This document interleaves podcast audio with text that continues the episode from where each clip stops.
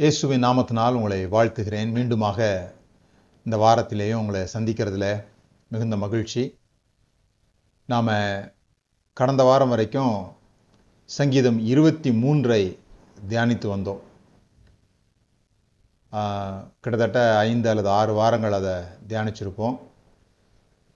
நிறைய பேருக்கு அது மிகுந்த ஒரு ஆறுதலை ஒரு சந்தோஷத்தை கொடுத்ததை கேள்விப்பட்டோம்.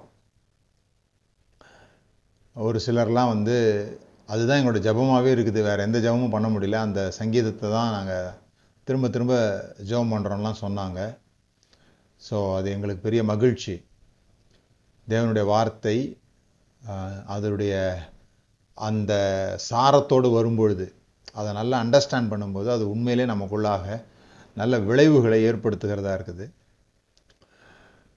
நாம் இருபத்தி மூன்றாவது சங்கீதத்தை பார்த்ததுனால இந்த வாரத்தில் சங்கீதம் தொண்ணூற்றி ஒன்றை பார்க்கலாம் அப்படின்னு ஒரு ஆசை.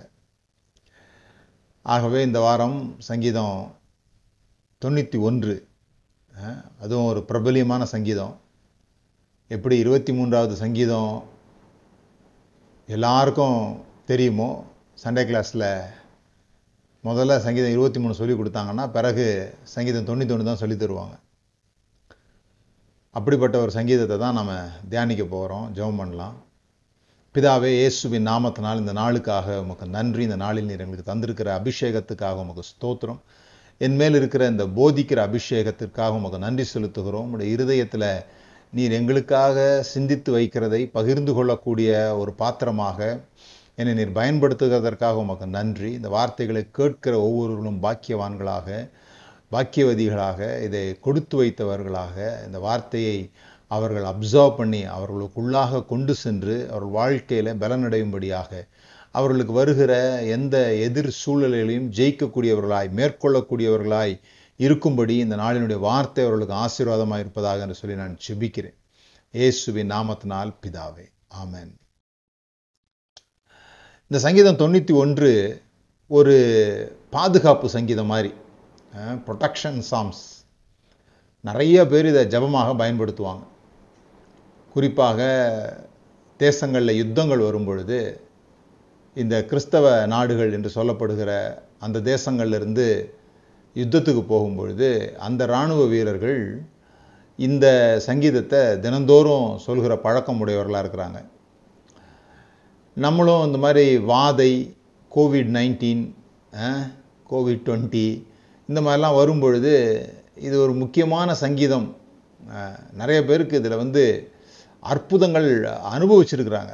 சங்கீதத்தை சொல்லிட்டு போய் அல்லது சங்கீதத்தை ஒவ்வொரு நாளும் தங்கள் மேலே தங்கள் பிள்ளைகள் மேலே ஜெபமாக சொல்லி அதில் அவர்களுக்கு அற்புதங்கள் நடந்திருக்குது. அது ஏராளமான சாட்சிகள் இருக்குது. ஸோ சில பேர் அதை தொடர்ந்து செய்கிறாங்க. ஆனால் இந்த சங்கீதம் யார் எழுதினது அப்படிங்கிறதுல ஒரு இருவேறு கருத்துக்கள் இருக்குது. இந்த தொண்ணூறாவது சங்கீதம் பார்த்தீங்கன்னா அதுக்கு மேலே மோசேயின் ஜெபம்னு போட்டிருக்கும். கத்தருடைய தாசனாகிய மோசேயினுடைய ஜெபம். அப்போ தொண்ணூற்றி ஒன்றில் எதுவும் போட்டிருக்காது. ஒவ்வொரு சங்கீதத்து மேலேயும் அது என்ன சங்கீதம்? யாருக்கு ஒப்புவிக்கப்பட்டது? தாவிதின் சங்கீதம் இப்படிலாம் நிறையா போட்டிருக்கோம். நீங்கள் பார்த்துருந்தா அதை நீங்கள் கவனிச்சிருந்தீங்கன்னா பார்த்துருக்கலாம்.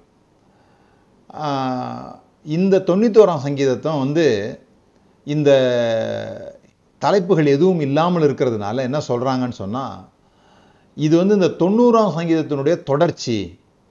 இந்த தொண்ணூறும் தொண்ணூற்றி ஒன்று ரெண்டுமே மோசேயினுடைய ஜெபம். இதை வந்து பிறகு தானே சாப்டராக வேர்சஸ் எல்லாம் பிரித்தாங்க பைபிள் எழுதும்போது சங்கீத புஸ்தகங்களில் அல்லது நீங்கள் யூத அந்த தோரா அந்த மாதிரிலாம் பார்த்தீங்கன்னா அதில் வந்து இந்த நம்பர்ஸு சாப்டர்ஸ் எல்லாம் கிடையாது. அதனால தான் பைபிளே வந்து நமக்கு வேற மாதிரி இருக்கும். ஏசாயாவில் அறுபத்தாறு சாப்டர்ஸ் நமக்கு இருக்கும். அவங்களுக்கு ரெண்டு புஸ்தகமாக இருக்கும் ஏசாயா. அதுமாரி நமக்கு பன்னிரெண்டு இந்த சிறு தீர்க்கதரிசிகள் இருக்கும். அவங்களுக்கு மைனர் ப்ராஃபட்ஸ்லாம் சேர்ந்து ஒரே புஸ்தகமாக இருக்கும்.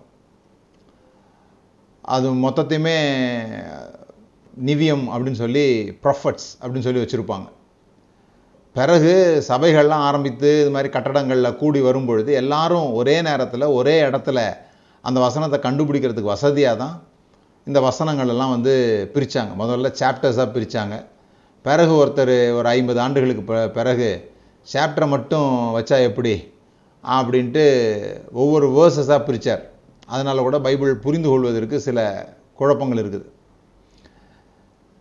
இப்போ இந்த சங்கீதம் தொண்ணூறும் தொண்ணூத்தொன்றும் ஒரே நபர் எழுதினது தான் அப்படின்றதுக்கு நிறையா ஆதாரங்களை கொடுக்குறாங்க. அதே சமயத்தில் அதை இல்லைன்னு மறுக்கிறவங்களும் இருக்காங்க. ஏன்னா தொண்ணூற்றி ஒன்று வந்து ஒரு யுத்த காலத்தில் ஒருத்தர் எழுதுகிற மாதிரி இருக்குது. யுத்த காலத்தினுடைய விஷயங்களை சார்ந்து எழுதுகிறது போல் இருக்குது. அதனால் அது வந்து நிச்சயமாக தாவிதாக தான் இருக்க முடியும்.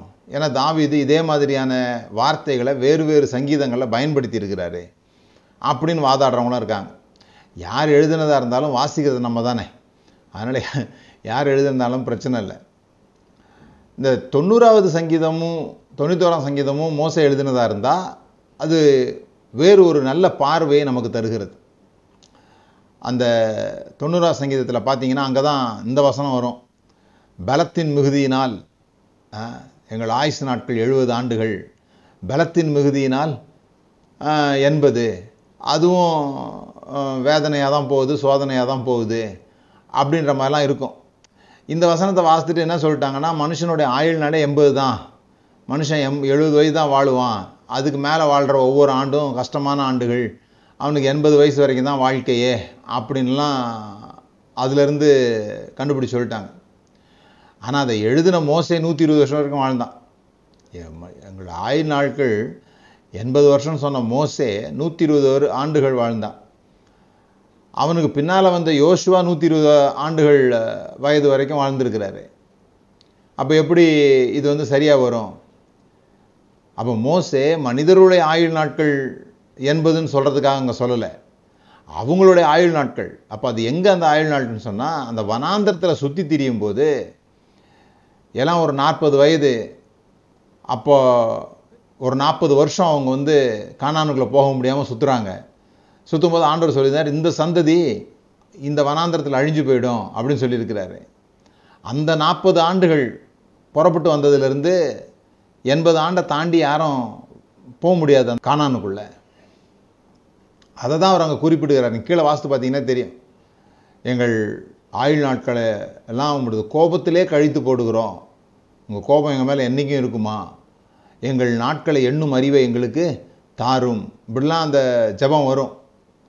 இந்த ஜெபம் வந்து அவர்கள் வனாந்தரத்தில் தேவனுடைய கோபத்து நிமித்தமாக தேவனுக்கு இவங்க கீழ்ப்படியாததுனால தேவன் வந்து அவங்களுக்கு நான் அவங்கள காணானுக்குள்ள அனுப்ப மாட்டேன். இந்த சந்ததி நிச்சயமாக செத்துரும். அப்படின்னு சொல்லி அது தேவனுடைய கோபம்னு சொல்ல முடியாது. அவங்க கேட்டு வாங்கிக்கிட்டாங்க. அவங்க பயந்தாங்க. அவங்க சொன்னது நாங்கள் இங்கே செத்து போனால் நல்லா இருக்கும் அப்படின்னு சொன்னாங்க. அப்போ தான் ஆண்டவர் சொல்றார் நீங்கள் சொன்ன மாதிரியே நடக்கட்டும் அப்படின்ட்டார். கோபத்தில் இல்லை அவங்க கேட்டதை அவங்களுக்கு கொடுத்தார். அப்போது அதை தான் அவங்க தேவனுடைய கோபம்னு யோசித்துக்கிறாங்க. உங்கள் கோபத்தில் எப்பொழுதுமே நாம் கேட்குறத ஆண்டவர் நமக்கு தராரு. நாம் சிந்திக்கிற விதத்தில் தான் நமக்கு வாழ்க்கையில் நிறைய விஷயங்கள் நடக்குது. அதில் நம்ம சிந்தனையில் இருக்கிற பிரச்சனைகள் பிறகு நம்ம என்ன சொல்லி விடுறோம்னு சொல்லி சொன்னால் இது தேவனுடைய கோபத்தினால் நடந்தது தேவன் என்ன தண்டிக்கிறாரு வாதிக்கிறாருன்னு சொல்லினுக்கிறோம் அதே தான் அவங்களும் எழுதுகிறாங்க அவருடைய எங்கள் உம்முடைய கோபத்தினாலே எங்கள் நாட்களெல்லாம் ஒரு கதையை போல் கழித்து போடுகிறோம் அப்படின்னு சொல்லி சொல்கிறார் அப்படி சொல்லி பிறகு தொண்ணூற்றி ஒன்று என்ன சொல்கிறாங்கன்னு சொல்லி சொன்னால் சிலர் இது தொண்ணூத்தொன்று மோசே தான் எழுதுனது அப்படின்னு சொல்கிறவங்க என்ன சொல்கிறாங்கன்னா இந்த தொண்ணூத்தோராம் சங்கீதம் இந்த பிலையாம் என்று சொல்லப்படுகிற பாலாக் என்று சொல்லப்படுகிற ராஜா அந்த பிலையாம் என்று சொல்லப்படுகிற ஒரு தீர்க்கதரிசியை அழைத்து அவனை வந்து சபிக்க சொல்கிறார் இஸ்ரேலை வந்து சபிக்க சொல்கிறார் அப்போ அவனால் சபிக்க முடியல அவன் வாயை திறந்து ஆசீர்வாதமாக சொல்கிறான் அப்படி சொல்லும் பொழுது கண் திறக்கப்பட்டவன் விளம்புகிறதாவது? அப்படின்னு சொல்கிறாரு அவர் ஒரு மலை உச்சியிலேருந்து பார்த்து தான் சொல்லுவார். அப்போது அந்த சமயத்தில் தேவன் தங்களை பாதுகாத்ததை உணர்ந்து மோசே இதை எழுதினதாக சொல்கிறாங்க எது எப்படியா இருந்தாலும் இது ஒரு பாதுகாப்பு சம்பந்தப்பட்ட தேவன் நம்மளை எப்படி பொல்லாப்புகளிலிருந்து பாதுகாக்கிறார் என்பது சம்பந்தப்பட்ட ஒரு சங்கீதம். இந்த உலகம் ஒரு யுத்த களம் மாதிரியும் அந்த யுத்த களத்தில் நாம் இருக்கிறோம். நமக்கு ஆதரவாக தேவன் இருக்கிறார். இதுதான் இந்த முழு சங்கீதத்தினுடைய ஓட்டம். சங்கீதம் இருபத்தி மூணு எப்படி ஒரு மேய்ப்பனுக்கும் ஆடுக்குமான ஒரு விஷயமாக இருந்ததோ அதுபோல் அங்கே அங்கே கடவுளை எப்படி ஆ மேய்ப்பனாக தாவீது பார்த்தாரோ அதுபோல் இங்கு இந்த சங்கீதத்தை எழுதினது யாராக இருந்தாலும் மோசையாக இருந்தாலும் தாவீதாக இருந்தாலும் யுத்த காலத்தில் கண்மலையாகிய கர்த்தர் யுத்த காலத்தில் நான் தங்குகிற நான் நான் என்னை பாதுகாத்து கொள்ளக்கூடிய ஒருவராக ஆண்டவரை பார்க்கிற ஒரு சங்கீதமாக தான் இது இருக்குது. இந்த முழு சங்கீதத்திலையும் பல விஷயங்களை ஆண்டவர் பல விஷயங்களிலிருந்து நம்மை பாதுகாப்பதாக கவனிக்கிறோம். ஒன்று இன்டர்னல் டேஞ்சர்ஸு உள்ளுக்குள்ளே நமக்குள்ளாக இருக்கிற ஆபத்துகள் பிறகு அவுட்டர் டேஞ்சர்ஸ் பார்க்கக்கூடிய பறக்கும் அம்பு அதுக்கெல்லாம். பிறகு மத்தியானத்தில் பாழாக்கும் சங்காரம் இது மாதிரி வியாதிகள் எதிரிகள் பயங்கள் இவைகளிலிருந்தெல்லாம் தேவன் நம்மை பாதுகாக்கிறார். அவர் அதுக்கு போதுமானவராக இருக்கிறார் அப்படிங்கிறது இந்த சங்கீதத்தினுடைய விஷயம். இந்த சங்கீதம் வந்து நீங்கள் பார்த்தீங்கன்னா சில ப்ராமிசஸ் இருக்குது நிறைய ப்ராமிசஸ் இருக்குது அதே சமயத்தில் சில ஆப்ளிகேஷன் இருக்கிற மாதிரி இருக்கும். இப்படி செஞ்சால் இப்படி இருக்கும் அப்படின்னு சொல்லி வருகிற மாதிரியும் இருக்கும். அதாவது நிபந்தனைகளோடு கூடிய வாக்குத்தத்தங்களைப் போல தோன்றும். ஆனால் இங்கே ப்ரிடாமினண்ட்டாக இங்கே பெரும்பான்மையாக அல்லது பெரிய விஷயமாக சொல்லப்படுகிறது என்னவென்றால் தேவன் தம்மை நம்புகிறவர்களை எப்படி பாதுகாக்கிறார் அப்படிங்கிறது எதிலிருந்தெல்லாம் பாதுகாக்கிறார் அப்படிங்கிறது தான் இங்கே முக்கியமான ஒரு காரியமாக இருக்குது. கத்தரை நம்புறது அப்படின்றது ஏதோ நான் கத்தரை நம்பிட்டேன் கத்தரை நம்பிட்டேன் அப்படின்னு சொல்கிறது இல்லை. இப்போ கத்தரை நம்புகிறவன் செழிப்பான் அப்படின்னு இருக்குது. அப்போ கத்தரை நம்புகிறவங்கலாம் செழிப்பா செழிக்கிறாங்களான்னா செழிக்கல. ஏன் செழிக்க மாட்டேன்றாங்க அப்படின்னு சொன்னால் என்னன்னு கத்தரை நம்புகிறோம் அது ரொம்ப முக்கியம். இந்த கர்த்தரை என்னவென்று நம்புகிறோம். கத்தரை நான் பரலவம் கொண்டு போய் சேர்ப்பாருன்னு நம்பிக்கிட்டு என்ன செழிப்பாக்குவார்னு எதிர்பார்க்க முடியாது. அவர் கண்டிப்பாக என்ன பரலவம் கொண்டு போய் சேர்த்துருவார் அப்படின்னு நான் நம்புகிறேன் ஆனால் கர்த்தரை நம்புகிறவன் செழிப்பான்னா கர்த்தரனை செழிக்க பண்ணுவார் என்று நம்புகிறவன் செழிப்பான். கர்த்தர் தனக்கு என்ன செய்வார் என்று நம்புகிறானோ அதுதான் அவனுக்கு வந்து சேருமே தவிர சும்மா கர்த்தரை நம்புகிறேன் அப்படின்னா அது என்னன்னு அதுக்கு ஒரு அதுக்கு ஒரு படம் வரைய முடியாது அதுக்கு ஒரு காட்சிப்படுத்த முடியாது. அப்படி காட்சிப்படுத்த முடியாத விஷயங்களை தான் அப்ட்ராக்ட்னு சொல்கிறோம் அதுக்கு என்ன அர்த்தம் வேணால் கொடுத்துக்கலாம். ஆனால் நான் ஒரு காரியத்தை சொல்லும்போது அதை காட்சிப்படுத்த முடியுமானா அதுக்கு ஒரு படம் வரைய முடியுமானா அது காங்க்ரீட்னு சொல்கிறோம் காங்க்ரீட்டாக என்னுடைய பிலீஃப் எப்படி வேலை செய்யுது அப்படின்னு சொல்லி சொன்னால் நான் கர்த்தரை ஒரு இடத்துல இந்த சங்கீதத்தை பொறுத்த வரைக்கும் ஆபத்துகளிலிருந்து என்னை காப்பவராக நான் நம்புகிறேன். அதுதான் இந்த சங்கீதத்தினுடைய முக்கியத்துவம் என்பதை நம்ம புரிந்து கொள்ளணும். இந்த சங்கீதத்தில் இன்னொரு விசேஷமும் இருக்குது. சங்கீதம் தொண்ணூற்றி ஒன்று சொல்லும் பொழுது இது எப்படி நம்மெல்லாம் இன்றைக்கி பயங்கரமாக பயன்படுத்துகிறோமோ போர்வீரர்கள் பயன்படுத்துகிறாங்க விசுவாசிகள் பயன்படுத்துகிறாங்க இது ரொம்ப முக்கியமான சங்கீதமாக இருக்குது. ஆனால் இதை இன்னொரு ஆளும் பயன்படுத்தி இருக்கிறாரு அவர் யாருன்னா? பிசாசு. இந்த பிசாசு இயேசுவை சோதிக்கும் பொழுது அவரை மிக உயர்ந்த ஒரு இடத்துல கொண்டு போய் வச்சுட்டு நீர் தேவனுடைய குமாரனானால் தாழ குதியும். ஏன்னு சொன்னால் உங்களுடைய பாதங்களை வந்து தூதர்கள் தாங்குவாங்கன்னு போட்டிருக்குதே அப்படின்றதெல்லாம் நீங்கள் பதிமூன்றாவது பதினான்காவது வசனத்தில் தொண்ணூத்தோராம் சங்கீதம் பதிமூன்று பதினாலு வசனங்களை தான் பிசாசு கோட் பண்ணுறான் மூணு சோதனைகள். இந்த மூன்று சோதனைகளையும் இயேசு எப்படி ஜெயி ஜெயிப்பார்னு சொல்லி சொன்னால் அந்த மூன்று சோதனைகள்லையும் இயேசுவானவர் வசனத்தை பயன்படுத்துவார். வசனத்தை கோட் பண்ணி கோட் பண்ணி பிசாசை ஜெயிப்பார். ஆனால் மூன்று சோதனைகளில் ஒரு முறை வசனத்தை பிசாசு பயன்படுத்துவான். அந்த ஒரு முறை வசனம் இயேசு மூன்று முறை பயன்படுத்தணும் உபாகம் புஸ்தகத்திலே இருக்குது. மூன்று முறை அவர் சொன்ன பதில்களும் உபாகம் புஸ்தகத்திலே இருக்குது.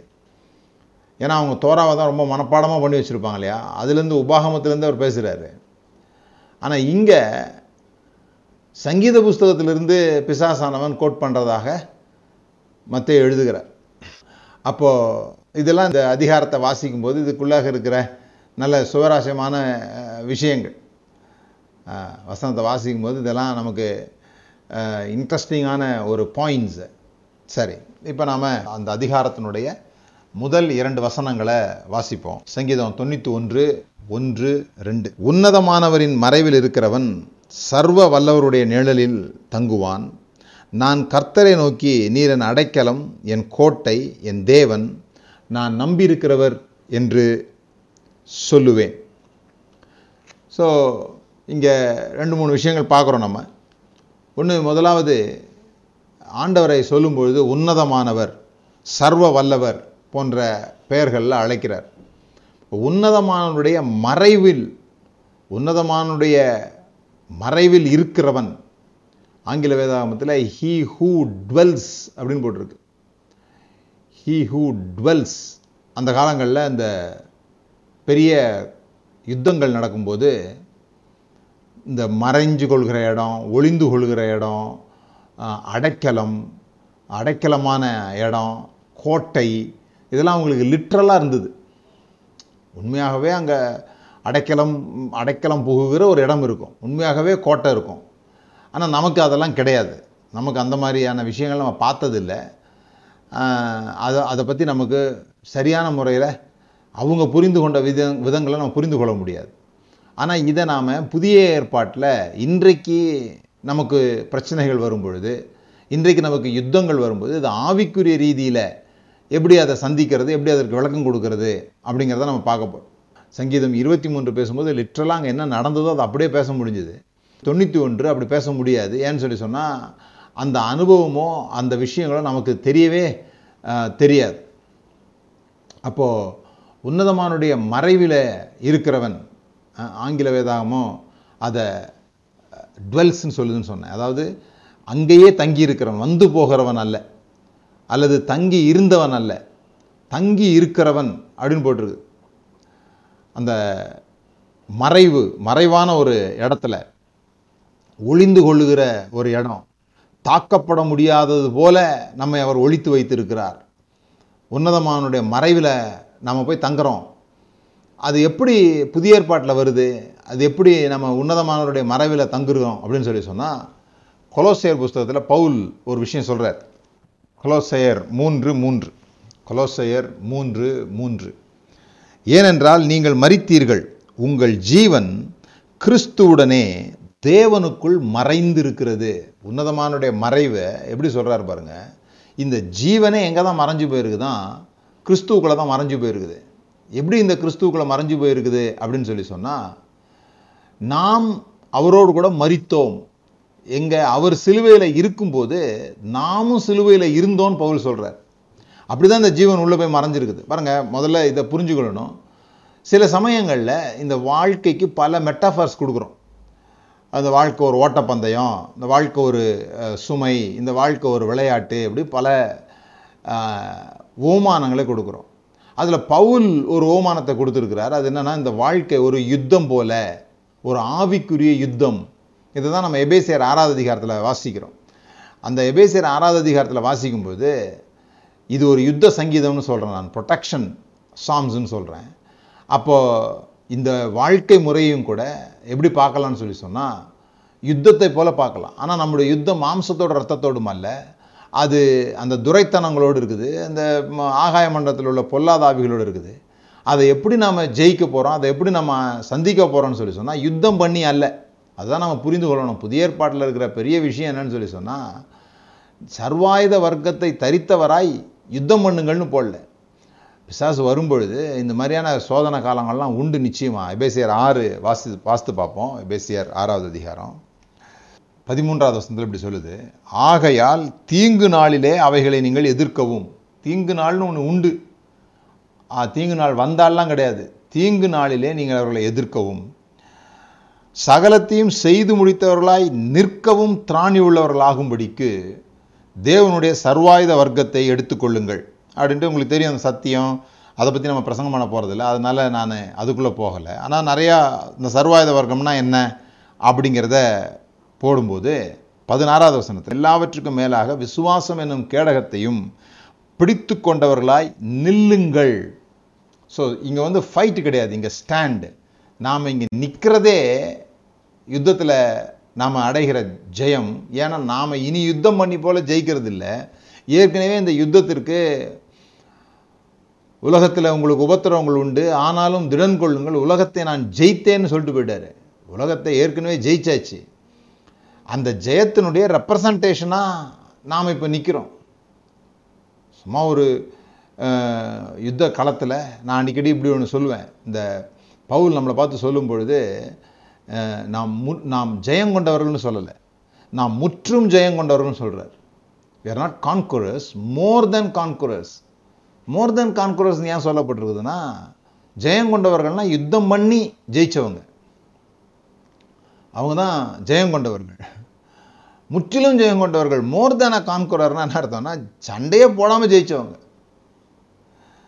இப்போ நாம் சண்டையே போடலை.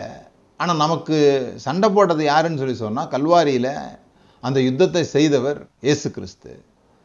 அவர் அடைந்த இப்போ ஒரு ஒரு பெரிய சண்டை நடக்குது. அந்த சண்டையில் கோப்பையை வென்றாச்சு. வென்ற பிறகு அந்த வீரன் என்ன பண்ணுறார் வீட்டுக்கு கொண்டு வந்து அது தான் மனைவிட்ட கொடுக்குறாரு. இப்போ இந்த மனைவிக்கு இந்த கோப்பையில் பங்கு இருக்குதா இல்லையானா நிச்சயமாக பங்கு இருக்குது. எல்லாரையும் கூப்பிட்டு அவங்க தான் காமிக்க போகிறாங்க எங்கள் வீட்டில் பாரு ஜெயிச்சுட்டு வந்துருக்குறாங்கன்ட்டு அவங்க தான் காமிக்க போகிறாங்க ஆனால் அவங்க ஒரு சண்டைக்கும் அட்டன் பண்ணல ஒன்றும் அட்டன் பண்ணல. நல்லா அழகாக அலங்காரம் பண்ணியிருப்பாங்க. சண்டை போட்டு வந்து அதை கொடுக்கும்போது அதில் அவங்களுக்கு பங்குள்ளவங்களாக ஆயிடுறாங்க. அதுபோல் இயேசு கிறிஸ்துவனுடைய ஜெயத்தில் அவர்களுக்கு பங்காளிகளாக இருக்கிறோம் அப்படின்னு சொல்லியிருக்குது. நாம் அவரை திருமணம் பண்ணினதுனால அவருடைய மனை மனவாட்டியாகிய சபை அப்படின்னு சொல்லப்பட்டிருக்கிறதுனால அவர் என்னெல்லாம் ஜெயிச்சாரோ அதெல்லாம் நமக்கும் உரியதாக இருக்கிறது. அவர் ஜெயம் கொண்டவர்னால் நாம் முற்றிலும் ஜெயம் கொண்டவர்கள். இப்போ இந்த வாழ்க்கையை நம்ம எப்படி பார்க்குறோன்னு சொல்லி சொன்னால் சண்டை போட்டுக்கிட்டே இருக்கிற மாதிரி போராடிக்கிட்டே இருக்கிற மாதிரி பார்க்கக்கூடாது. போராட்டங்கள் நமக்கு உண்டு. ஆனால் நமக்கு ஒரு வஸ்திரம் இருக்குது. எந்த போராட்டம் வந்தாலும் ஜெயிக்கக்கூடிய லெவலில் நாம் நிற்பதற்கு எல்லாவற்றையும் செய்து முடித்தவர்களாய் நிற்க திராணி உள்ளவர்களாகும் பொருட்டு தேவனுடைய சர்வாயுத வர்க்கத்தை தரித்து கொள்ளுங்கள். இப்போ நான் விரட்டி விரட்டி அடிக்க வேண்டியதில்லை. விரட்டி விரட்டி பிசாசெல்லாம் அடித்து ப பற்ற வேண்டிய அவசியம் இல்லை. நின்னாலே போதும். அந்த ஏற்கனவே ஜெயம் பெற்றுட்டோம் அப்படிங்கிற அடையாளத்தில் உறுதியாக நின்று கொண்டு அதை தொடர்ந்து நாங்கள் ஜெயித்தவங்க அப்படிங்கிறத நமக்கும் மற்றவர்களுக்கும் காண்பித்து கொண்டே இருக்குமா இருப்போம்னு சொல்லி சொன்னால் அதான் நில்லுங்கள். உறுதியாய் தரித்து நில்லுங்கள். எனக்கு சூழ்நிலைகளை பார்த்துட்டு ஐயோ நான் இன்னும் ஜெயிக்கல போலுது அப்படின்னு ஒரு முறையும் இன்னொரு முறை எனக்கு எல்லாம் ஜெயமாக நடக்கும்போது ஆமாம் நான் ஜெயிச்சவன் தான் ஆ, நான் விட் வீராதி வீரன் வெற்றிகரமானவன்.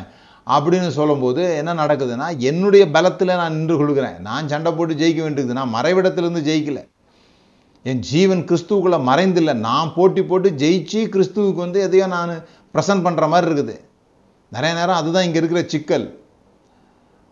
நம்ம என்னமோ வெளியே போய் சண்டை போட்டு அதை அந்த அதெல்லாம் கொண்டு வந்து இல்லையா ஆபிரகாம் போய் என்ன பண்ணுறான் சண்டை போடுறான். சண்டை போட்டு அதில் கொண்டு வந்ததில் கொண்டு வந்து தசம பாவம் கொடுக்குறான். அது மாதிரி நான் போய் வெளியே போய் உழைக்கிறேன் கொள்கிறேன் எல்லாத்தையும் செய்கிறேன். அதில் அவருக்கு நானும் கொண்டு வந்து திருப்பி தரப்போகிறேன் அப்படின்ற மாதிரி ஒரு வாழ்க்கை முறை வாழ்கிறோம் அப்படி இல்லை.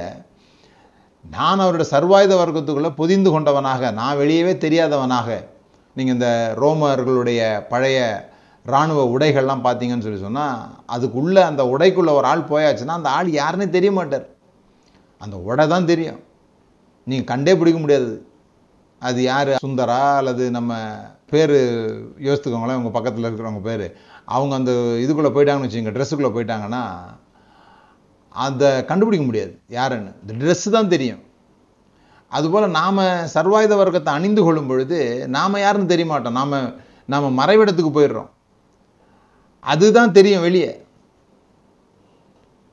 அதுதான் இந்த கேடகம் தலைச்சீரா ச பெல்ட்டு எல்லாம் சொல்லியிருக்குது. அதுவும் அது நம்முடைய சர்வாயுத வர்க்கம் இல்லை. அது நம்முடைய ட்ரெஸ் இல்லை. தேவனுடைய சர்வாயுத வர்க்கத்தை தரித்து கொள்ளுங்கள். இந்த தேவனுடைய சர்வாயுத வர்க்கத்தை தரித்து கொள்ளும் பொழுது நாம் எப்படி தெரியும் போராட்டங்களுக்கு பிரச்சனைகளுக்குன்னு சொல்லி சொன்னால் தேவனை போல தெரியும். ஏன்னா அது அவர் ட்ரெஸ்ஸு அவர் ட்ரெஸ் எடுத்து போட்டுக்கிறோம் நம்ம. அங்கே தான் நம்முடைய ஜீவன் கிறிஸ்துவுக்குள்ளே ஒழித்து வைக்கப்பட்டிருக்கிறது மறைத்து வைக்கப்பட்டிருக்கிறது. கொலோசியர் மூன்று மூன்று அதை தான் சொல்லுது. ஏனென்றால் நீங்கள் மறித்தீர்கள் உங்கள் ஜீவன் கிறிஸ்துவுடனே தேவனுக்குள் மறைந்திருக்கிறது. இப்போ கவனிங்க நம்முடைய ஜீவனாகிய கிறிஸ்து வெளிப்படும் பொழுது என் ஜீவன் மறைந்திருக்கிறது மாத்திரமல்ல அவர் தான் என் ஜீவனாகவே இருக்கிறார். நம்முடைய ஜீவனாகிய கிறிஸ்து. அப்போ எப்படி இது நடந்தது? ஜீவனாகிய கிறிஸ்துவாக எப்படி மாறணும்? அப்படின்னு சொல்லி சொன்னால் நம்ம கிறிஸ்து தான் நம்முடைய ஜீவனாக எப்படி மாறினார்னு சொல்லி சொன்னால் சிலுவையில் நிறைய பேர் என்ன நினைக்கிறாங்க நமக்கு பதிலாக இயேசு கிறிஸ்து சிலுவைக்கு போனார் நமக்கு பதிலாக இயேசு கிறிஸ்து சிலுவைக்கு போனார். என்னுடைய பாவங்களுக்காக இயேசு சிலுவைக்கு போனார். நீ என்னப்பா ஆனால் நான் தப்பிச்சிட்டேன். ஏதோ அவர் சாவடிக்கப்பட்டதுனால அவர் மா போட்டு நல்லா அடி பின்னி எடுத்து சிலுவையில் தொங்க விட்டாங்க. அதனால நான் தப்பிச்சிட்டேன் அப்படின்றதுல ஒரு பெரிய சந்தோஷம் நமக்கு. இல்லைன்னா என்ன தான் அடிச்சிருப்பாங்க. நான் அடி வாங்க வேண்டிய இடத்துல கிறிஸ்து எனக்கு பதிலாக போனார் அப்படிங்கிறது ரொம்ப ஆழமாக பதிந்த ஒரு விஷயம். ஆனால் பவுல் சொல்கிறார் நமக்கு பதிலாக போல நாமளும் தப்பலை. நாமும் கிறிஸ்துவுடனே கூட சிலுவையில் அறையப்பட்டோம். அப்படி அவரோடு கூட அறையப்பட்டதுனால அவரோடு கூட உயிர்த்தெழுந்தோம்.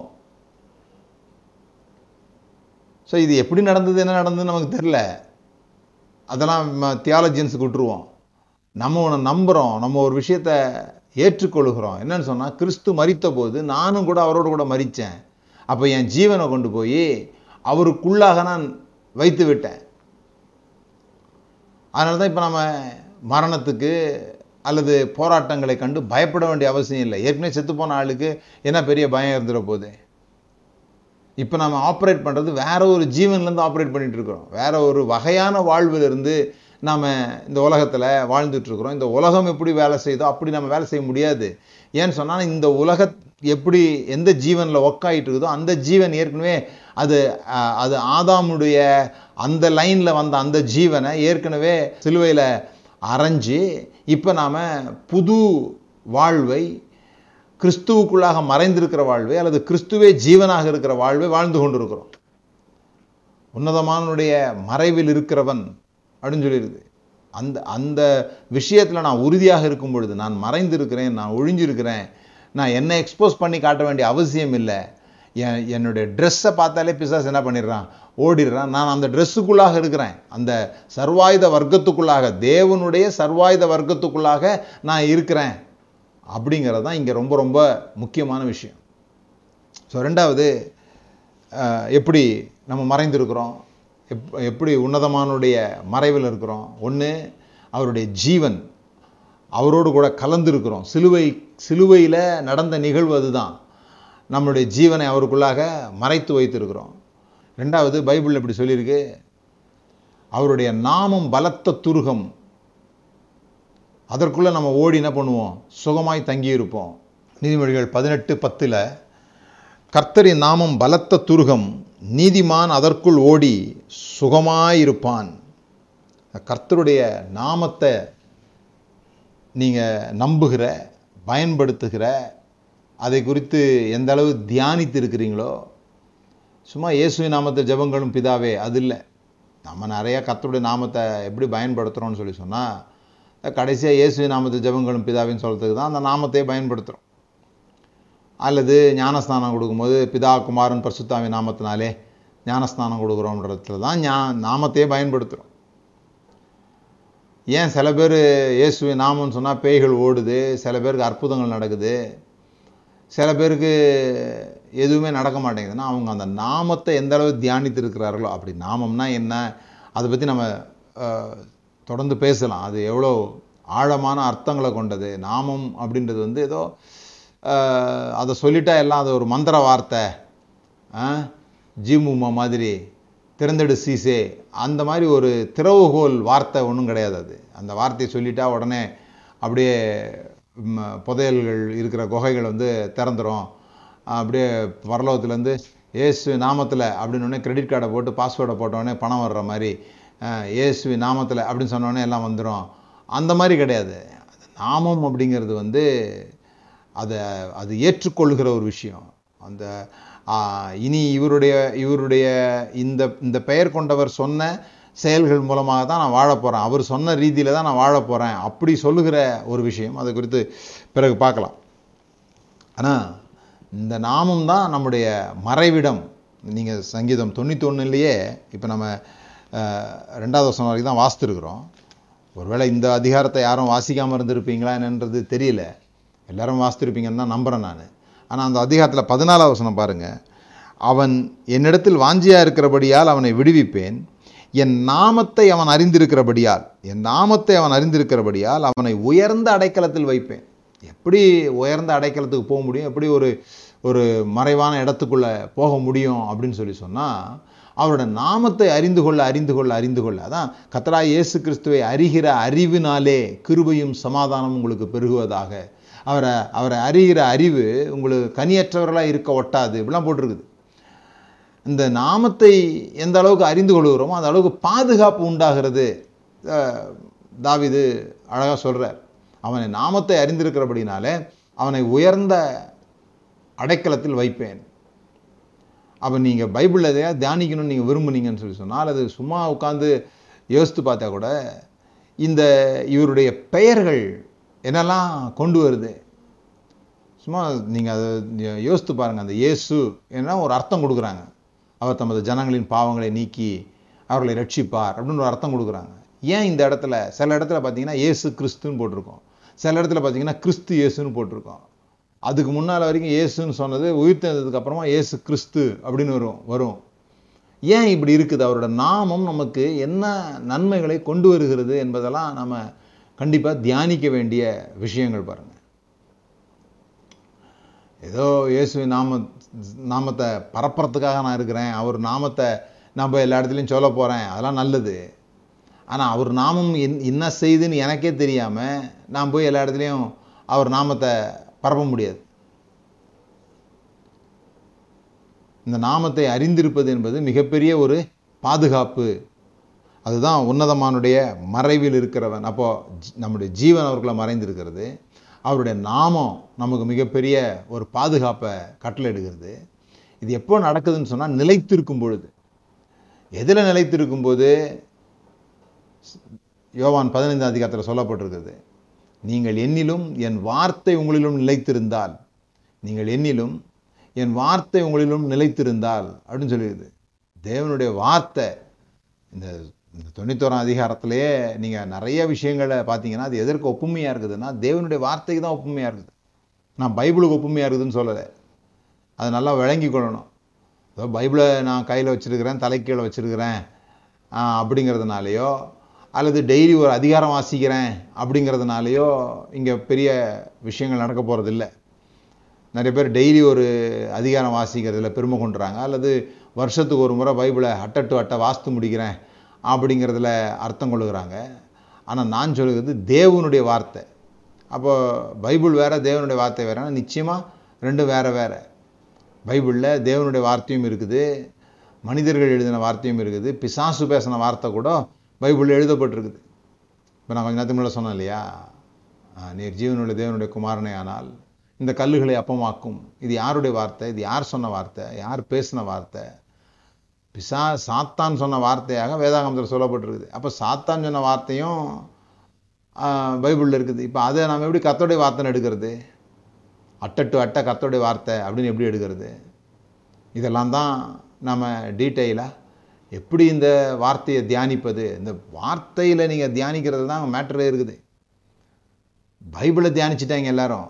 பைபிளை தியானித்து எல்லாத்தையும் கர்த்தருடைய வார்த்தைன்னு சொல்லி அதை குழப்பி எல்லா பயம் குழப்பம் சந்தேகம் உண்டாக்குகிற வார்த்தைகள் உன்னை மொட்டை அடிப்பேன்னு சொன்ன வார்த்தை இது எல்லாத்தையும் எடுத்துகிட்டு வந்து நம்மளை மறைந்து கொள்கிறவர்களாக இல்லை தாக்கப்படுறவங்களா ஆக்கி விட்டாங்க. எந்த வசனம் எந்த வார்த்தை நம்மளை மறைக்கணுமோ பாதுகாக்கணுமோ அந்த வசனத்தை வைத்து தாக்கு தாக்கி ஒரு ஒரு கோட்டைக்கு பின்னால் நான் ஒழிஞ்சிக்கிட்டு இருக்கிறேன் அந்த கல் என் மேலே விழுந்துருச்சுன்னு வச்சுக்கிங்க. அப்படிதான் சொல்லப்பட்டிருக்குது. அப்படிதான் அப்படிதான் ஆயிடுது ஆமா ஏசாயாவில் நீங்கள் வாஸ்து பார்த்தீங்கன்னா கர்த்தருடைய வார்த்தை வந்து அவங்கள பிடிச்சிக்குது. கர்த்தருடைய வார்த்தையில பின்னிட்டு விழுந்து நொறுங்கி போனார்கள்லாம் போட்டிருக்குது. இப்போ அந்த மாதிரி ஆகிடுது.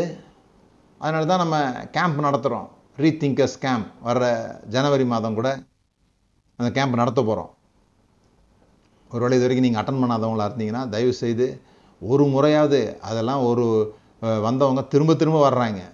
ஏன்னா ஒவ்வொரு கேம்புமே வேறு வேறு விஷயங்களை பேசுகிறதா இருக்குது.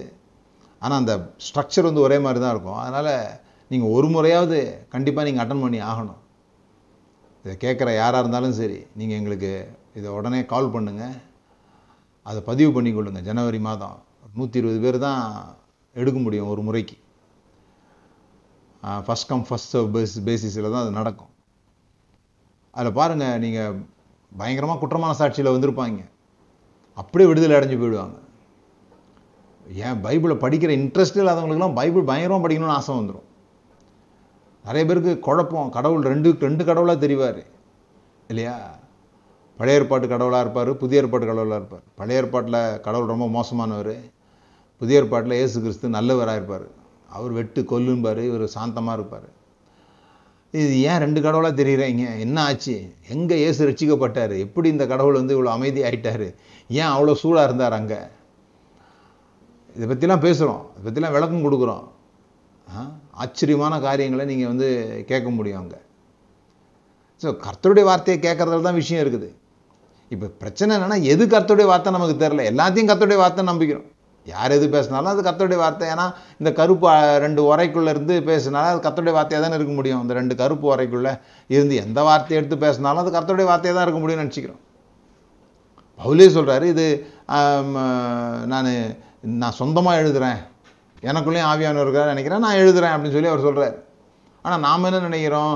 எல்லாமே கத்தோடைய வார்த்தை அப்படின்னு நினைக்கிறோம். இல்லை முதல்ல நீங்கள் புரிந்து கொள்ள வேண்டியது எது கத்தோடைய வார்த்தை? பிறகு அந்த வார்த்தையில் யார் செயல்படுறாங்களோ அவங்க தான் கண்மலையில் ஒளிஞ்சு கொள்கிறாங்க அவங்க தான் அவங்க தான் கர்த்தரை பார்த்து சொல்ல முடியும். நீர் என் கண்மலை என் கோட்டை அப்படிலாம் சொல்ல முடியும். அப்போது முதல்ல மறைவிடம் ரெண்டாவது நிழல் பற்றி பேசியிருக்குது உன்னதமானவருடைய சர்வ வல்லவருடைய நிழலில் தங்குவான். யார்? இந்த மறைந்து இருக்கிறவங்க இருக்காங்க இல்லையா? இந்த மறைந்து இருக்கிறவங்க இந்த ஷேடோவில் இருப்பாங்களாம். அந்த ஷேடோ அப்படிங்கிறது நீங்கள் யோசித்து பாருங்கள் ஒரு வனாந்தரமான இடத்துல ஒருத்தன் நடந்து போயிட்டே இருக்கிறான். சொல்லுவாங்க நிழலின் அருமை வெயிலில் தெரியும் அப்படின்பாங்க இல்லையா? அப்போ ஒருத்தன் போயிட்டே இருக்கும்போது அவனுக்கு என்ன தேடுவான்னு சொல்லி சொன்னால் எங்கேயாவது கொஞ்சம் நிழல் கிடைக்காதா? நான் சார்ந்து கொள்ளக்கூடிய இணைப்பாறக்கூடிய ஒரு இடம் இருக்குமான்னா அதுதான் நிழல். அந்த உன்னதமான நிழல் அப்படின்னா அது ஒரு இழைப்பாருகிற இடம். ஓடி ஓடி களைச்சி போய் ஒருத்தன் ஒருத்தன் விரட்டிட்டு வர்றான். இங்கே வந்து ஒரு மறைவிடம் கிடச்சி போச்சு. அந்த மறைவிடத்தில் வந்தோன்னா அவனுக்கு என்ன தோணும்? உட்காந்து கொஞ்சம் தண்ணியை குடித்து கொஞ்சம் இழைப்பார தான் தோணும். அந்த இழைப்பாறுதலை பற்றி சொல்லியிருக்குது. இந்த இழைப்பாறுதல் எங்கே கிடைக்கும்னு நினைக்கிறாங்க? மக்கள் எங்கே கிடைக்கும்னு நினைக்கிறாங்களாம் எகிப்தில் கிடைக்கும்னு நினைக்கிறாங்களாம் எகிப்தை சார்ந்து கொள்ளுகிறாங்க. இப்போ நமக்கு இங்கே வே இங்கே வேலை கிடைக்கலன்னு நம்ம என்ன நினைக்கிறோம்? வெளிநாட்டுக்கு போனால் கொஞ்சம் நல்லா சம்பாதிக்கலான்னு நினைக்கிறோம் இல்லையா? அப்படி சில பேர் ஒரு நம்பிக்கையை வளர்த்து கொள்வாங்க இல்லையா? அதுபோல் இந்த இஸ்ரேல் ஜனங்க எப்பவும் அவங்களுக்கு ஒரு எண்ணம் இருந்துகிட்டே இருந்துருக்குது. எப்போ? மோசே காலத்தில் மட்டும் இல்லை. மோசை காலத்தில் மட்டும் வனாந்தத்தில் நடக்கும்போது மட்டும் நம்ம திரும்பி திரும்பி போனால் நாங்கள் எகிப்தில் பார்த்து இறைச்சி பாத்திரங்க அண்டையில் இருந்தோம். நாங்கள் அங்கே சுகமாக இருந்தோம். நீங்கள் எங்களை இப்படி வனாந்தரத்தில் கொண்டு வந்துட்ட அப்படின்னு மோசைகிட்ட சொன்னாங்களே அப்போ மாத்திரம் இல்லை. ஏன்னா ஏசாயா புஸ்தகத்தில் நீங்கள் வாசிக்கலாம். ஏசாயா முப்பதாவது அதிகாரத்தில் வாசிக்கலாம். ஏசாயா முப்பது ரெண்டாவது வசனம் மூணாவது வசனம். என் வாக்கை கேளாமல் பார்வோனின் பலத்தினாலே பலக்கவும் எகிப்தின் நிழலிலே ஒதுங்கவும் வேண்டும் என்று எகிப்துக்கு போகிறவர்களாகிய முரட்டாட்டம் உள்ள புத்திரருக்கு ஐயோ என்று கத்த சொல்லுகிறார் எவ்வளோ நாள் ஆயிடுச்சு. இப்பவும் அவங்களுடைய இருதயம் எங்கே இருக்குதுன்னா சா எகிப்துக்கு போனால் கொஞ்சம் நல்லா ஃபாரினில் நல்லா இருக்கலாம் போலுதே இப்படி வந்து நம்ம யாருக்கும் அடிமையாகி கஷ்டப்பட்டுட்டு இருக்கிறோமே அப்படின்னு நினைக்கிறாங்களே தவிர அவங்க எதை சார்ந்து கொள்ள பார்க்குறாங்க எங்கே இழைப்பாறுதல் இருக்குன்னு நினைக்கிறாங்க எந்த நிழலில் ஒதுங்க பார்க்குறாங்கன்னா எகிப்து நிழலிலே ஒதுங்கவும் வேண்டும் என்று எகிப்துக்கு போகிறவர்களுமாகிய பார்வோனுடைய பலன் உங்களுக்கு வெட்கமாகவும் எகிப்தினுடைய நிழல் நிழல் ஒதுக்கு உங்களுக்கு லட்சையாகவும் இருக்கும். உங்களுக்கு வெக்கத்தை கொண்டு வரும் அவமானத்தை கொண்டு வரும்னு சொல்கிறார் அந்த மாதிரி சார்ந்து கொள்ளும்போது அதனால தான் தவறான நபர்களை சார்ந்து கொள்ளும்போது தவறான காரியங்களில் நம்முடைய நம்பிக்கைகளை வைக்கும்போது அது நமக்கு வெக்கத்தை உண்டோ உண்டாக்கிடும். அதை நம்ம புரிந்து கொள்ளணும். கர்த்தர் நம்மளோட நம்பிக்கையாக இருக்கும்போது கர்த்தருடைய வார்த்தை நம்முடைய நம்பிக்கையாக இருக்கும்போது நமக்கு வெட்கம் உண்டாகாது தைரியம் உண்டாகும் பலன் உண்டாகும். ஏதோ அது இந்த தினந்தோறும் பைபிள் வாசிக்கிறத பற்றி நான் பேசலைன்றதை மறுபடியும் சொல்கிறேன் நான். பேதருடைய நிழலில் இருந்தாலே சுகம் உண்டாகுது. அப்போ அந்த சர்வ வல்லருடைய நிழல் அப்படிங்கிறது அவருடைய அவரை சார்ந்திருக்குதல் அவரை நம்புதல். எகிப்தினுடைய நிழலை நம்பாதீங்கன்றார் ஆண்டவர். அதை போய் சார்ந்துக்காதீங்க. என்ன சார்ந்துருங்க.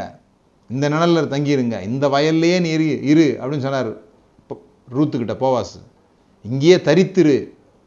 அது ரொம்ப முக்கியம் பைபிளில் எல்லா இடங்களையும் வரும். அது தரித்திரு. இங்கேயே உறுதியாயிரு அபாயிடு. அப்படி தான் கனி கொடுக்க முடியும். நீங்கள் நிலைத்திருந்தால் கனி கொடுப்பீர்கள். விடாப்பிடியாக ஒட்டிக்கிட்டு பிடிச்சிக்கிட்டு இருக்கிற விஷயங்களை பற்றி அங்கே பேசப்பட்டிருக்குது. ம்? எல்லாவற்றுக்கும் மேலாக எப்படி இதை தங்குறது பிரதர் என்னது இது? ஒரு மறைவில் தங்குறதுனா என்ன? அல்லது சரோவரோட நிழலில் தங்குறதுனா என்ன அப்படின்னு சொல்லி கேட்டிங்கன்னா வேறு ஒன்றும் இல்லை. பெரிய ராக்கெட் சயின்ஸ்லாம் ஒன்றும் கிடையாது. எப்படி அதில் தங்கியிருக்க முடியும்னா சில விஷயங்களை சொல்கிறதன் மூலமாக சில விஷயங்களை அறிக்கை செய்வதன் மூலமாக.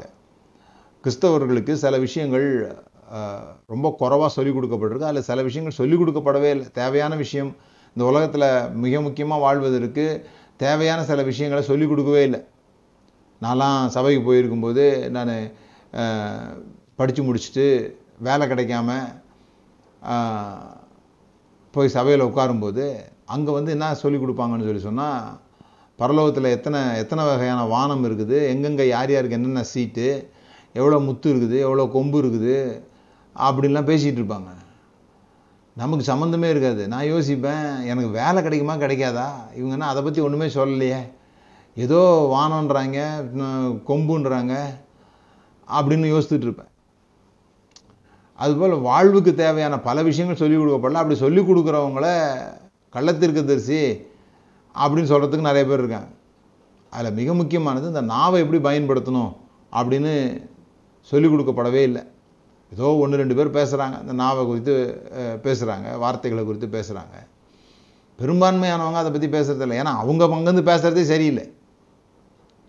அவங்க அங்கேருந்து பேசுகிறதே சரியில்லை. நிறைய பேர் சர்ச்சுக்கு போகிறதே பயந்து போகிறாங்க நான் அன்னைக்கு ஒருத்தர் பேசிகிட்டு இருந்தேன். அப்போது அவங்க வந்து சொல்கிறாங்க சர்ச்சுக்கு போகலைன்னா சபிச்சு விடுவாரே சபிச்சா அந்த சாபத்தை யார் வாங்குறது? அதனால தான் நான் சர்ச்சுக்கு போகிறேன் அப்படின்றாங்க. சாபத்திலேருந்து தப்பிக்கிறதுக்காக. அதனால தான் நான் பேசியிருக்கிறேன். ஒரு ஒன்று ரெண்டு நாளில் நீங்கள் கேட்பீங்க அல்லது என்னுடைய யூடியூப் நீங்கள் போய் பார்த்தீங்கன்னா தெரியும். பாஸ்டர் சாபம் பலிக்குமா? அப்படின்னு பேசியிருக்கிறேன். பலிக்கவே பலிக்காது. யார் உங்களை சபிச்சாலும் பலிக்காது. பயப்பட வேண்டியதில்லை. ஏன்னா நீங்கள் வந்திருக்கிற நிழல் அப்படி நீங்கள் வந்திருக்கிற இடம் அப்படி. யாருடைய சாபமும் உங்களை ஒன்றும் செய்யாது. ஆனால் எப்போ எப்படி அதை நீங்கள் செய்யணும்னு சொல்லி சொன்னால் உங்கள் வார்த்தைகளை நீ நீங்கள் சரியாக பயன்படுத்தணும். எப்போ சரியாக பயன்படுத்தணும்? போராட்டமான நேரங்களில் போராட்டத்தை பற்றி பேசாமல் நீ இந்த பாருங்க இங்கே வந்து ரொம்ப ஒரு யுத்தம் நடந்துட்டு இருக்குது. யுத்தம் நடந்து ஒரு ஆள் ஓடி வந்து உன்னதமானவருடைய சிறகின் கீழே வந்துட்டு ஐயையோ எதிரி வந்துடுவானோ அடிச்சிருவானோ இப்படி ஆயிருமோ அப்படி ஆயிருமோ என் வாழ்க்கை பாழா போயிருமோ இப்படி பேசிக்கிட்டு இருந்தால் பாழாக தான் போகும். சோதனையான நேரத்தில் என்ன பேசணும்? கர்த்தர் க- நான் கர்த்தரை நோக்கி நீர் என் அடைக்கலம் என் கோட்டை என் தேவன் நான் நம்பி இருக்கிறவர் என்று சொல்லுவேன். இது வாழ்க்கையினுடைய சங்கடமான சூழ்நிலையில் இது ரொம்ப முக்கியமாக சொல்ல வேண்டியது. நிறைய பேர் எல்லாம் நல்லா இருக்கும்போது கத்தருக்கு பாட்டு பாடிட்டு இருப்பாங்க. எல்லாம் நல்லா இல்லாமல் போகும்போது அந்த நல்லா இல்லாததோடவே பயணம் பண்ண ஆரம்பிச்சிடுவாங்க. அது என்ன சொல்லுதோ அப்படி பேசுவாங்க. எதிர்நீச்சல் போடுறதுன்றது வாழ்க்கையை எதிர்த்து போராடுறதில்ல. வாழ்க்கை உங்களுக்கு என்ன சொல்லுதோ அதற்கு எதிர்த்து பேசுவது. இல்லை இல்லை இதை நான் ஒத்துக்க போகிறதில்ல நான் என்ன சொல்ல போகிறேன் கத்தரன் கண்மலை என் கோட்டை என் அடைக்கலம் நான் நம்பி இருக்கிறவர் என் தேவன். இதெல்லாம் நான் வந்து வாயை திறந்து சொல்லும்போது நான் என்ன பேசுகிறேனோ அதில் வல்லமை இருக்குது. நான் என்ன பேசுகிறேனோ அது எனக்கு மறைவாக மாறுகிறது. நான் என்னை எக்ஸ்போஸ் பண்ணுறதும் என்னுடைய வார்த்தையில தான் எக்ஸ்போஸ் பண்ணுறேன் என்னை என்னை ஆபத்துகளுக்கு காண்பிக்கிறதும் என் வார்த்தைகள் மூலமாக தான் காண்பிக்கிறேன். ஏன்னா நீதிமொழிகள் பதினெட்டாம் அதிகாரத்தில் சொல்லியிருக்குது மரணமும் ஜீவனும் நாவின் அதிகாரத்தில் இருக்கிறது. ஏதோ தலையெழுத்தில் இல்லை. எங்கேயோ எழுதி வைக்கல வானத்தில் சித்திரகுப்தன் மாதிரி யாரோ ஒருத்தர் உட்காந்து இந்த தேதியில் இத்தனாம் மணிக்கு இந்த மாதிரி விதத்தில் நீ மறிப்ப. அப்படின்னு மாற்றப்பட முடியாத ரீதியில் அங்கே ஒன்றும் எழுதில்லை. உங்கள் வாழ்நாள் எங்கே இருக்குதுன்னு சொல்லி சொன்னால் உங்களுடைய வாயில் இருக்குது. நீங்கள் பேசுகிறதுல இருக்குது. ஏன் நான் இப்போ சாபத்தை பற்றி சொன்னேன்? ஏன்னா அங்கே எழுதியிருக்குது நீங்கள் நீங்கள் ஆசீர்வாதத்தை சுதந்திரிக்கும்படியாக அழைக்கப்பட்டவர்களிருந்து ஆசீர்வதிக்க ஆசீர்வதி ஆசீர்வதிப்பது அன்றி வேற செய்யாதீங்க ஆசீர்வதிங்க. ஏன்னா நல்ல நாட்களை விரும்புகிறவன் தன் உதடுகளை காத்து யார் நல்ல நாட்களை விரும்புகிறாங்களோ ஜீவனை விரும்புகிறாங்களோ அவங்க உதடுகளை காப்பாங்க. இந்த வார்த்தையின் மூலமாக வாழ்நாளை நீட்டித்து கொள்ள முடியும். சில பேர்லாம் பார்த்துருக்கீங்களா? வயதானவர்கள் அவங்களுடைய வியாதி நேரத்தில் படுத்திருப்பாங்க. கடைசி மூச்சு இழுத்துக்கிட்டு இருக்கோம். ரெண்டு மூணு நாள்லாம் வச்சு அந்த மூச்சை வந்து இழுத்து வச்சிட்டு இருப்பாங்க. ஏன்னா யாரோ அவங்களுக்கு ரொம்ப விருப்பமான பேரனோ பேத்தியோ மகனோ மகளோ யாரோ தூரத்தில் இருப்பாங்க. அவங்க வர்ற வரைக்கும் அவங்க உயிரோடு இருப்பாங்க. தங்கள் வாழ்நாளை நீட்டித்து வச்சுக்கொள்வாங்க. அவர் வந்தவொடனே பார்த்த திருப்தியில் ஜீவனை விட்டுருவாங்க. பவுல் ஒவ்வொரு முறையும் சொல்லுவார் எனக்கு என்ன நடக்குமோ எனக்கு தெரியாது. ஆனால் நீ ஒரு அறையை ஆயத்தம் பண்ணி வை நான் வந்தால் இப்படி சந்திக்க போகிறேன் உன்னை. அப்படிலாம் சொல்லுவார். அப்போல்லாம் ஒவ்வொரு முறையும் அவர் ஜெயிலேருந்து ரிலீஸ் ஆகிட்டே இருக்கிறார். கடைசியில் சொன்னார் நல்ல போராட்டத்தை போராடினேன் ஓட்டத்தை முடித்தேன். அவரே முடிச்சுக்கிட்டார். அப்போ உங்களுடைய வார்த்தைக்கு எவ்வளோ வல்லமை இருக்கு பாருங்கள் அப்போ போராட்டமான சமயத்தில் என்ன சொல்லணுன்றது ரொம்ப முக்கியம். சில பேர் சொல்லுவாங்க நான் ஜோம் என்றைக்கு ஜோம் பண்ணுறோம் அன்றைக்கி தான் பிரதர் சோதனை அதிகமாக வருது அன்றைக்கி தான் பிரச்சனை அதிகமாக வருது அப்படின்னு சொல்லிட்டு. நான் என்ன சொல்கிறேன்னு சொல்லி சொன்னால் அன்னைக்கு சோதனை வரப்போகுதுன்னு மு முதலே உங்களுக்கு ஏதோ ஒரு இன்ட்யூஷனில் நீங்கள் ரொம்ப நேரம் ஜோம் பண்ணியிருக்கீங்க இல்லைன்னா இது தாங்கியிருக்கவே முடியாது. இப்போ கர்த்தரின் அடைக்கலம் அப்படின்னு சொல்லியிருக்கு இந்த அடைக்கலம்னா என்னன்னு சொன்னால் ரிஃப்யூஜ் அப்படின்னு போட்டிருக்கோம் ஆங்கில வேதாந்தத்தில் ரிஃப்யூஜ் அது என்னன்னு சொன்னால் ஒரு ஒரு ராஜா சண்டை போடுறாரு தோற்று போகிற ஒரு சூழல் வருதுன்னு வச்சுக்கிங்க. அந்த தோற்று போகிற சூழல் வரும்போது இந்த அடைக்கலம் என்கிற இடம் இந்த ரிஃப்யூஜ்ன்ற இடத்துக்கு ஓடி வருவாங்க. ஓடி வந்தால் அங்கே தப்பிச்சு போகிறதுக்கான ஒரு வழி வச்சுருப்பாங்க. ஒரு சுரங்கப்பாதை மாதிரி சம்திங் ஏதோ ஒன்று வச்சு தப்பித்து போவதற்கான ஒரு வழியை அங்கே ஏற்பாடு பண்ணி வச்சுருப்பாங்க. அதுதான் ரெஃப்யூஜ்னு சொல்கிறாங்க அப்போ இங்கே என்ன சொல்லியிருக்குது ஒன்று குறைஞ்சர் பத்தாவது அதிகாரத்தில் மனுஷருக்கு நேரிடுகிற சோதனை அல்லாமல் வேறு சோதனை நமக்கு நேரிடுகிறதில்லை. தேவன் உண்மை உள்ளவர் இப்படிலாம் சொல்லி நீங்கள் பா ஒன்று குருந்தியார் பத்தாவது அதிகாரம் பதிமூன்றாவது சந்த வாஸ்து பாருங்கள் அதில் சொல்லியிருக்குது மனுஷனுக்கு நேரிடுகிற சோதனை அல்லாமல் வேறு சோதனை நமக்கு நேரிடுகிறது இல்லை நீங்கள் பைபிளை நம்புவீங்கன்னு சொன்னால் கத்தோடைய வார்த்தை நீங்கள் நம்புவீங்கன்னா ஒரு விஷயத்தை நீங்கள் புரிஞ்சுக்கணும். எப்பேற்பட்ட சோதனை வந்தாலும் மனிதர்களுக்கு வருகிற சோதனை தான் உங்களுக்கு வர முடியும். தேவத்துவர்கள் வருகிற சோதனைலாம் உங்களுக்கு வர முடியாது. மனிதர்களுக்கு வருகிற சோதனை உங்களுக்கு நிச்சயமாக வரலாம். அது எவ்வளோ பெரிய சோதனையாக இருந்தாலும் அது வேறு யாரோ ஒரு மனிதனுக்கும் வந்திருக்கக்கூடிய ஒரு சோதனையாக தான் இருக்கும். அப்படி இருக்கும்போது கூட தப்புவிப்பதற்கான ஒரு வழியையும் நமக்கு ஆண்டவர் உண்டு பண்ணி வைத்திருக்கிறாருன்னு போட்டிருக்கு. அங்கே தான் அவர் அடைக்கலமாக இருக்கிறார். தப்புவதற்கான ஒரு வழி நமக்கு உண்டாக்கிட்டு தான் சோதனையே வருது நமக்கு. அங்கே நீங்கள் ஓடி வரும்பொழுது கத்தர் அந்த வழியை நமக்கு என்ன பண்ணுறாரு காட்டுறாரு. நம்ம அது வழியாக தப்பித்து கொள்கிறோம். நாமளாக தப்பிச்சு ஓடி பார்க்கும்போது நம்ம அடைக்கல பட்டணத்துக்கு வரமாட்டோம். வேறு பக்கமாக ஓடி போயிடுவோம் எது அடைக்கலன்னு தெரியாமல் ரெண்டாவது கோட்டை. கோட்டைன்னு சொல்லி சொன்னால் நான் மறைஞ்சிக்கிட்டு எதிரியை தாக்குறது. எதிரியினுடைய எந்த அம்பும் எனக்கு வராது. ஆனால் நான் அடிக்கிற அம்பு எதிரியை போய் தாக்கும். அதான் கோட்டை. இந்த கோட்டையும் கூட என்ன சொல்லியிருக்குது பைபிளில்? நீங்கள் பார்த்தீங்களா ஆண்டவர் சொல்கிறாரு என் வார்த்தைகளை கேட்டு அதன்படி செய்கிறவன் எவனோ அவனே கற்பாறையின் மேல் தன் வீட்டை கட்டினவனுக்கு ஒப்பாயிருக்கிறான். ஒரு கோட்டையில் வீடு கட்டியிருக்கிறான். இப்போ நமக்கு நம்ம நிறைய பேர் என்ன நினைக்கிறாங்கன்னா கர்த்தரை நம்பினா எந்த பிரச்சனையும் வராதுன்னு நம்புகிறாங்க ஆனால் நான் சொல்கிறேன் ரெண்டு பேருக்கும் மழை பெஞ்சுது. ரெண்டு பேருக்கும் புயல் அடிச்சது. ரெண்டு பேரோட வீட்டையும் தண்ணீர் சூழ்ந்து கொண்டது. ஆனால் கற்பாறையின் மேல் கட்டப்பட்டனுடைய வீடு நின்றது மணல் மேல் கட்டப்பட்டனுடைய வீடு அழிந்தது. அப்போது அந்த சோதனைகளுக்கு பிறகு இந்த சோதனை போன பிறகு தான் தெரியுது யார் கற்பாறையில் கட்டியிருக்கிறா? யார் மணலை கட்டியிருக்கிறா? யார் கோட்டைக்குள்ளே இருந்தா? யார் கோட்டைக்குள்ளே இல்லைன்றது எப்போ தெரியுது? சோதனைகள் வந்து போன பிறகு தான் தெரியுது. அப்போ இந்த இந்த சோதனையை ஜெயிக்கணும்னு சொல்லி சொன்னால் இயேசு சொல்ல என் வார்த்தைகளை கேட்டு அதன்படி செய்கிறவன் எவனோ? மறுபடியும் சொல்கிறேன் பைபிளை கேட்டு இல்லை. நீங்கள் அந்த பிரசங்கங்கள் இப்போ இருக்கிற அந்த சபை பிரசங்கங்களெல்லாம் யோசிக்காதீங்க. கர்த்தருடைய வார்த்தை என்ன? அந்த கர்த்தருடைய வார்த்தையில் உறுதியாக இருக்கும் பொழுது கர்த்தருடைய வார்த்தையை நான் சரியான விதத்தில் அண்டர்ஸ்டாண்ட் பண்ணி இது கர்த்தருடைய வார்த்தை என்பதை அறிந்து அதில் உறுதியாக இருக்கும் பொழுது எப்பேற்பட்ட சோதனைகள் வந்தாலும் அந்த சோதனைகளில் அவங்க வந்து தோற்று போகிறதில்ல அவங்க வந்து அழிஞ்சு போகிறதில்ல. புயல்லாம் சந்திப்பாங்க. எல்லாரை போலவே புயல் சந்திக்கிறாங்க எல்லாரை போல மழையை சந்திக்கிறாங்க எல்லாரை போலவும் தண்ணி சூழ்ந்து கொள்ளுது. ஆனால் அது போன பிறகு அது இல்லாமல் போன பிறகு தான் பார்த்தா ரிசல்ட் வேறு மாதிரி தெரியுது. ரெண்டு ரிசல்ட் இருக்குது. ஒன்று நிலைத்திருக்கிற ரிசல்ட் ஒன்று அழிந்து போகிற ரிசல்ட் ரெண்டு ரிசல்ட் இருக்குது. ஸோ இதுதான் கர்த்தர் என் கண்மலையாக இருக்கிறார். நான் நம்பி இருக்கிறவர். என் தேவன் என்று சொல்லுவேன். தான் ரொம்ப முக்கியம். சொல்லுவேன். சும்மா இதே திரும்பி திரும்பி சொல்லிட்டு இருக்கக்கூடாது நீ அடைக்கலாம் என் கோட்டை நீ அடைக்கலாம் என் கோட்டை என் தேவன் நான் நம்பி இருக்கிறவர் நான் இதையே சொல்லியிருக்கிறத பற்றி பேசலை. அதை எக்ஸ்பேண்ட் பண்ணி பாருங்கன்னு சொல்கிறேன் அது எப்படி அவர் அடைக்கலமாக இருக்கிறார் எப்படி தப்புவிப்பதற்கான வழியை அவர் உண்டு பண்ணுகிறார் எப்படிப்பட்ட சூழல்களில் அவர் கோட்டையாக நமக்கு விளங்குகிறார் கேடகமாக விளங்குகிறார். இதெல்லாம் பல இடங்களில் சங்கீதம் பதினெட்டுலலாம் நீங்கள் பார்த்தீங்கன்னா தாவி இது திரும்ப அதே தான் சொல்கிறார் சங்கீதம் பதினெட்டில் பாருங்க என் பலனாகிய கர்த்தாவே உமில் அன்பு கூறுவேன். கர்த்தர் என் கண்மலையும் என் கோட்டையும் என் இரட்சகரும் என் தேவனும் நான் நம்பியிருக்கிற என் துருகமும் என் கேடகமும் என் இரட்சண்ய கொம்பும் என் உயர்ந்த அடைக்கலமுமாக இருக்கிறார். இப்படி கர்த்தர் உங்களுக்காக என்னவா இருக்கிறாரோ என்ன செய்கிறாரோ இல்லை ரெண்டுக்கும் வித்தியாசம் இருக்குது கர்த்தர் நமக்காக என்னெல்லாம் செய்கிறார்னு சொல்லுகிற விஷயம் வேறு. கர்த்தர் எனக்கு என்னவாக இருக்கிறார்? எப்படி என் ஜீவன் கர்த்தரோடு கூட மறைந்திருக்கிறது? எப்படி நான் நான் வந்து வெளியே வேலை செய்து கர்த்தருக்கு எதுவும் செய்ய வேண்டியதில்லை. கர்த்தரோடு கூட கர்த்தரே என் ஜீவனாக என் என் ஜீவனாயிருக்கிற கிறிஸ்து. அது எப்படி மாறிச்சு? எப்படி நாங்கள் அவ்வளோ நெருக்கமாக மாறினோம்? என்ன நடந்துச்சு?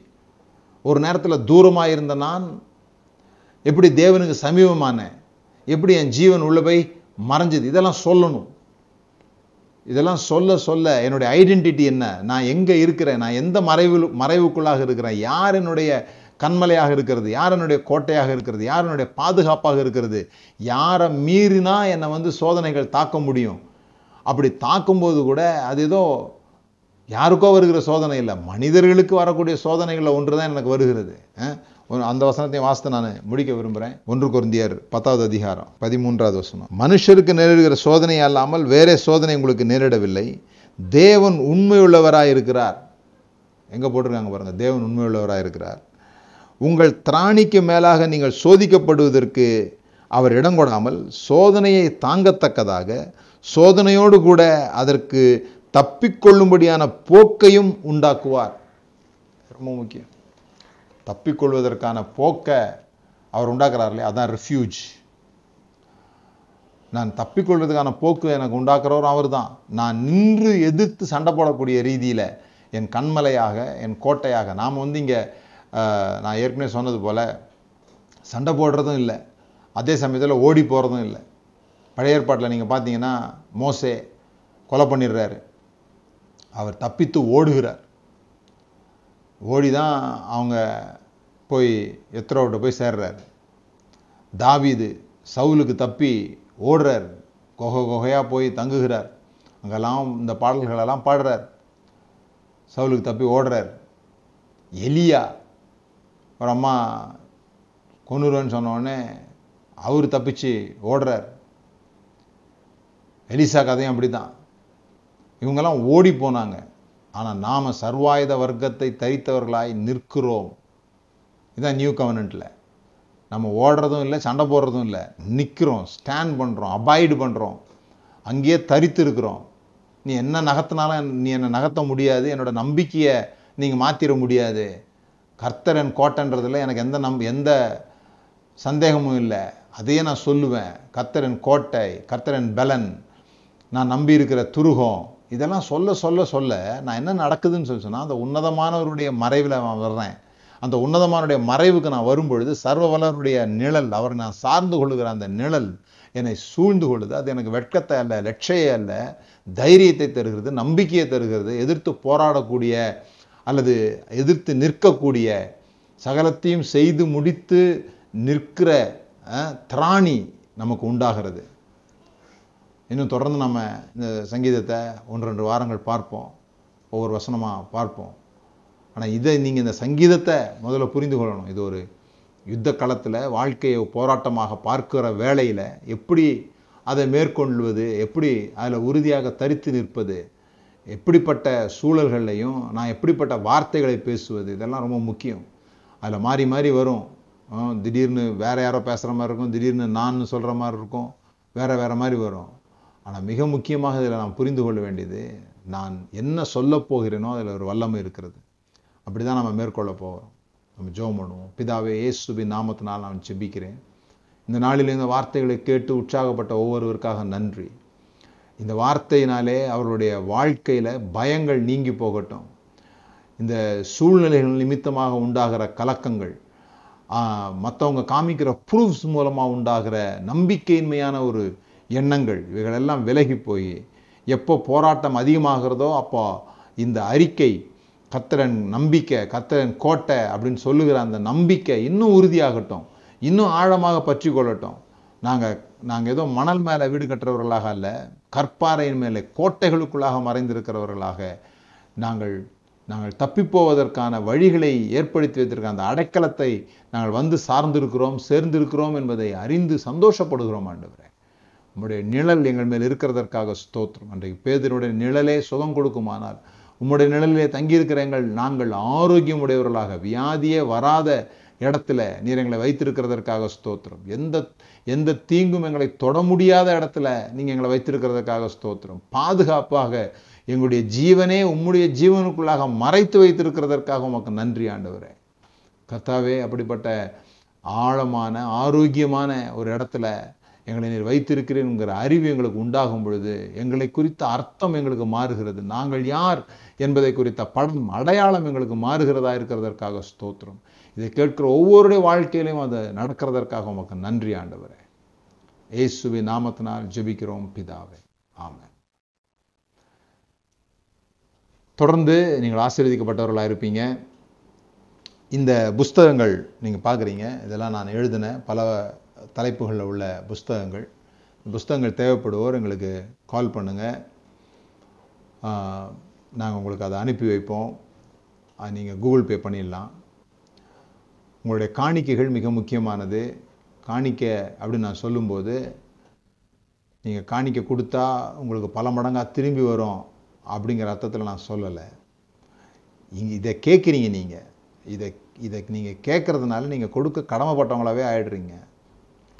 அதனால் நீங்கள் வந்து எங்களோடு கூட பொருளாதார ரீதியாக தொடர்பு வைக்கும்படியாக நாங்கள் கேட்கிறோம். எப்படி நாங்கள் உங்களுக்கு ஞான நன்மைகளை விதைக்கிறோமோ அதுபோல் நீங்கள் எங்களுக்கு பொருளாதார நன்மைகளால் உதவி செய்யும்படியாக இந்த ஊழியங்கள் இன்னும் பரவுவதற்கு இன்னும் இந்த வார்த்தைகள் நிறைய பேர் போய் சென்றடைந்து நம்பிக்கையும் அவங்களுக்கு மதத்திலேருந்து ஒரு விடுதலையும் உண்டாவதற்கு பரலோகம் பூமிக்கு வருவதற்கு நம்முடைய நோக்கம் மக்களை பரலோகத்துக்கு கொண்டு போய் சேர்க்கறது இல்லை. நம்முடைய நோக்கம் இந்த பூமியை பரலோகமாக மாற்றுறது நம்முடைய ராஜ்யம் வருவதாக அப்படின்னு சொல்கிறது ஸோ இந்த இந்த கனவு உங்களுக்கு இருக்குமானால் இந்த தரிசனம் சரின்னு உங்களுக்கு தோன்றுமானால் நீங்கள் எங்களோடு கூட உங்கள் பணத்தின் மூலமாக இணைந்து கொள்ளும்படியாக ஜெபிக்கிறோம். அமௌண்ட்டு முக்கியம் இல்லை. கமிட்மெண்ட் ரொம்ப முக்கியம். இந்த கமிட்மெண்ட்டு தான் நாங்கள் எதிர்பார்க்குறோம். ஸோ ரொம்ப சந்தோஷம். ஏற்கனவே காணிக்க அனுப்பி கொண்டிருக்கிறவர்களுக்கு நன்றி அனுப்ப போகிறவர்களுக்கு நன்றி.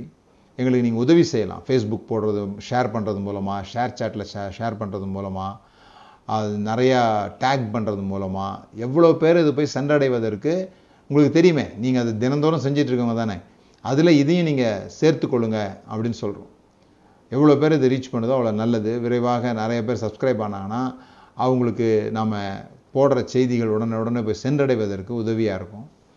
ஸோ ஏற்கனவே நீங்கள் சப்ஸ்கிரைப் பண்ணாமல் இருந்தீங்கன்னா தயவுசெய்து யூடியூப்பில் சப்ஸ்கிரைப் பண்ணுங்கள் சப்ஸ்கிரைப் பண்ணவங்களும் அந்த பெல் பட்டனை வந்து அழுத்தி வைக்கும்படி சொல்கிறாங்க அப்போ தான் உங்களுக்கு நோட்டிஃபிகேஷன் வரும். நீங்கள் உடனே பார்ப்பதற்கு மிஸ் பண்ணாமல் பார்ப்பதற்கு அது உதவியாக இருக்கும் அப்படின்னு சொல்கிறாங்க நல்ல விஷயங்களை ஷேர் பண்ண தெரிஞ்ச உங்களுக்கு நான் சொல்ல வேண்டியதில்லை. ஷேர் பண்ணுங்கன்ட்டு.